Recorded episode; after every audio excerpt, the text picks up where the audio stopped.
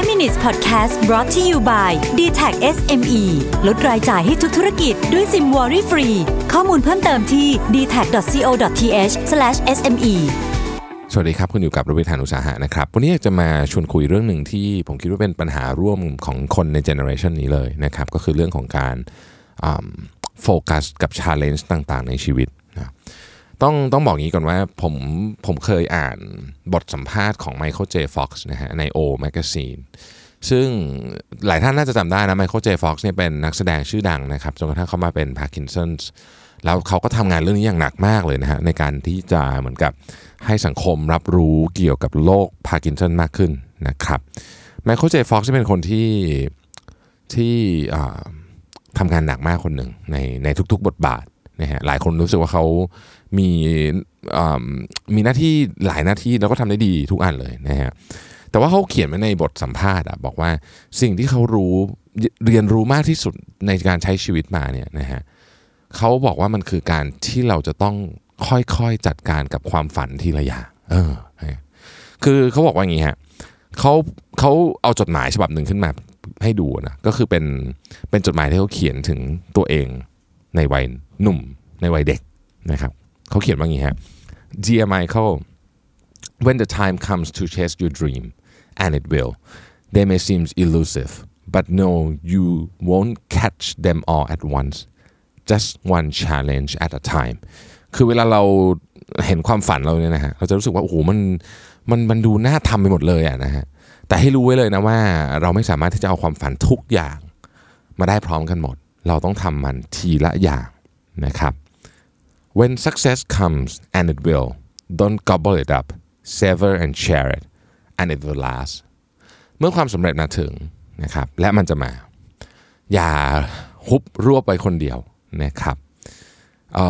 ให้คล้ายๆกับว่าคือชื่นชมแล้วก็แบ่งปันนะฮะแล้วความสำเร็จนั้นมันจะอยู่ไปตลอดนะครับ when love comes and it will don't bury it in expectations and projection be prepared to fall in love all over again every day โอ้ผมชอบประโยคนี้มากเลยนะฮะ เมื่อความรักมาถึงและมันก็จะมาถึงนะอย่าอย่า treat ความรักด้วยความคาดหวัง และการคาดการล่วงหน้านะครับ เตรียมตัวให้พร้อมที่จะตกหลุมรักในทุกๆวันใหม่อีกครั้งหนึ่ง ผมรู้สึกว่ามันเป็นสิ่งที่แบบเออความรักมันควรจะเป็นแบบนั้นนะมันไม่ใช่ความคาดหวัง มันไม่ใช่การ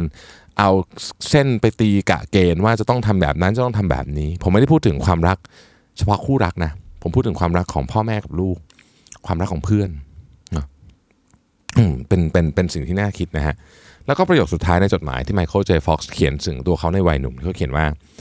when the unexpected and inconceivable intrudes on life and it will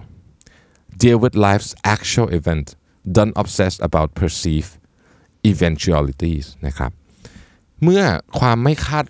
คิดนะฮะแล้วก็เรื่องที่เราไม่อยากให้เกิดขึ้นเนี่ยนะมันเข้ามาในชีวิตเรา แล้วมันก็จะมานะครับ จัดจัดการกับมันแบบที่คือพูดง่ายๆคือจัดการกับมันตามสิ่งที่มันเป็นนะแล้วก็อย่าไปแบบว่าหมกมุ่นนะครับกับกับสิ่งที่มันเกินจากสิ่งที่เราสามารถควบคุมหรือจัดการได้นะฮะ ประโยคสุดท้ายมาเขาเจฟ็อกซ์เขียนว่า relax and enjoy the ride ผมว่าไอ้ประโยคไอ้จดหมายสั้นๆอันนี้ที่ไมเคิลเจฟ็อกซ์เขียนถึงตัวเองในวัยเด็กเนี่ยนะมันตอบโจทย์เรื่องหนึ่งมาก ๆ เลยของของของคนยุคนี้ ก็คือยุคนี้มันมีอะไรเต็มไปหมดเลยฮะมีโอกาสมีอะไรน่าทำเต็มไปหมด แต่ว่าให้รู้ว่าเราไม่สามารถที่จะคว้าของทุกอย่างไว้ ได้ในครั้งเดียว เราต้องค่อย ๆทำมันทีละอย่าง พลังการโฟกัสนี่แหละครับ ที่จะทำให้เราไปถึงสิ่งที่เราฝันได้ และความสำเร็จไม่มีประโยชน์เลยเลย ถ้าคุณได้แล้วคุณไม่แบ่งปันให้คนอื่นด้วยนะครับ สุดท้ายเนี่ยนะชีวิตเนี่ยอออยู่กับปัจจุบัน ทั้งเรื่องความรักเรื่องความไม่ไม่ไม่คาดหวังไม่ไม่ไม่ไม่คาดฝันเนี่ยผมว่าคำนี้ถูกต้องที่สุดเลยคืออยู่กับปัจจุบันอยู่กับตรงนี้นะครับแล้วก็ให้รู้ว่าบนโลกใบนี้มันจะมีของที่เราทำได้ แก้ไขได้ ควบคุมได้ กับของที่เราไม่มีทางควบคุมได้เลย แก้ไขไม่ได้เลยนะครับ